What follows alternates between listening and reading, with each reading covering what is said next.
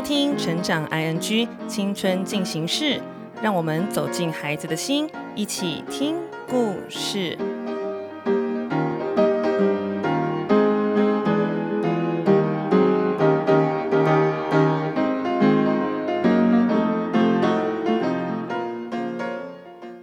各位快乐奋斗金的听众朋友们，大家晚安，欢迎收听今天的青春进行式。今天要分享的主题就是无法专心，到底该怎么办？究竟是不想专心，还是不能够专心呢？关于专心这件事情，我们一定要先从生理上面先来理解一个人的大脑注意力到底是怎么去进行的。其实大脑天生真的是分心的哦，但是这个是前提在于收集讯息、接收讯息的时候，它是全部一起接收，也就叫做视听触味嗅会全部一起来。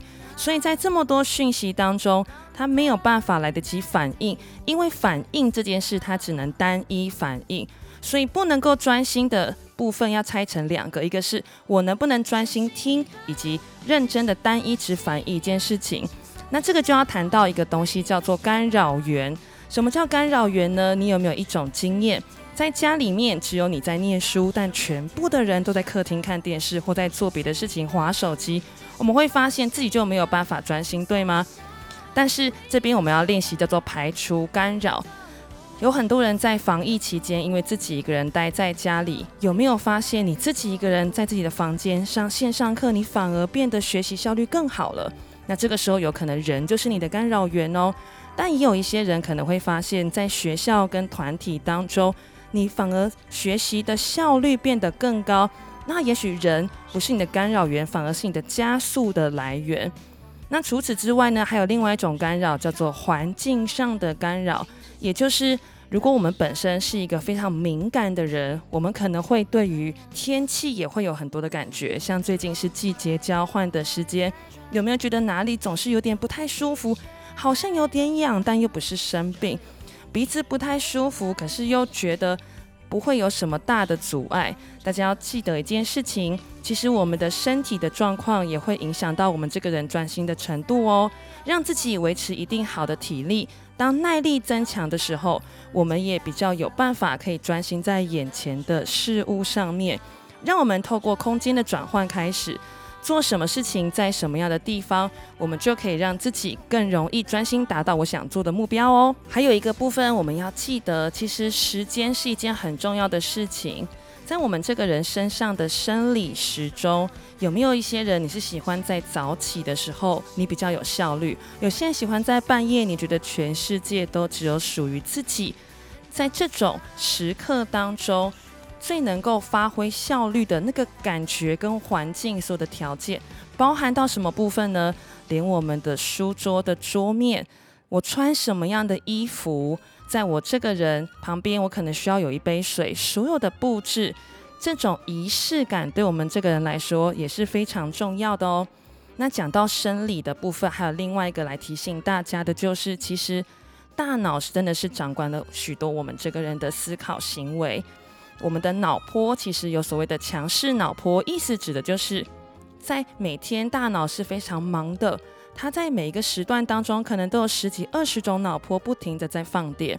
在每天早上刚起床，或是晚上睡觉之前，有没有发现那个时候对好多东西的接受度都很高？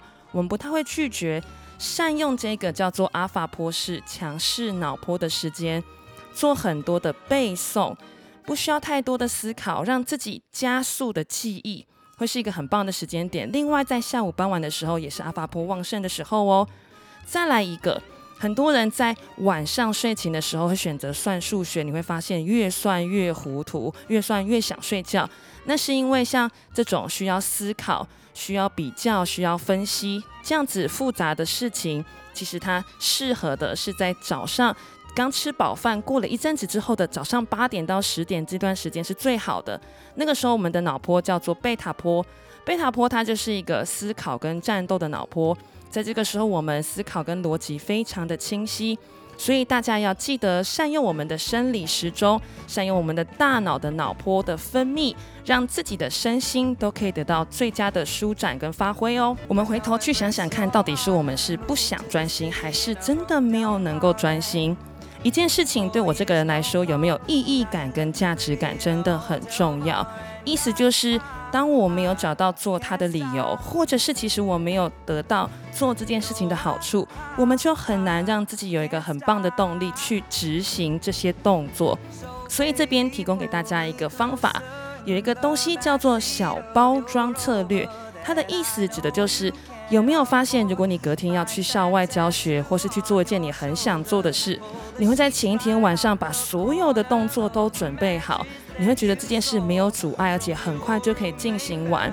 但如果今天我们真的好不想要念最后的期末的复习考，这个时候我们就会说啊，我必须要先把房间整理好，我需要先去洗个澡，我需要先吃完饭，各式各样的需要先做什么，我们会增加它的步骤。所以大家来练习一个方法哦。当我们真的有件重要的事情要做的时候，减少它的步骤，把门槛降低，让我们的混乱的思绪拿掉，让我们的增加行动的部分再更多，找到在我们心中那个迷人的报酬。想想看，做完这件事以后会有怎么样很棒的结果？思考一下，我是主动接近这个目标，还是因为不想做 A 而去做 B 呢？当我们是被动的状态，其实这个事情我们就不会想要专心认真的去做喽。所以帮自己找到一个爱上这件事情的理由。好好的去努力，让自己试着一次专心成功的经验吧。各位好朋友们，谢谢大家今天收听《青春进行式》，让我们从生理跟环境开始排除干扰源，朝目标前进，专心哦。我们下次再见，大家拜拜。听完今天的节目后，大家可以在 YouTube、FB 搜寻 Emily 老师的快乐分多金，就可以找到更多与 Emily 老师相关的讯息。在各大 Podcast 的平台，Apple Podcast、KKBox、Google Podcast、SoundOn、Spotify、Castbox，搜寻 Emily 老师都可以找到节目哦。欢迎大家分享，也期待收到您的留言和提问。Emily 老师的快乐分多金，我们下次见，拜拜。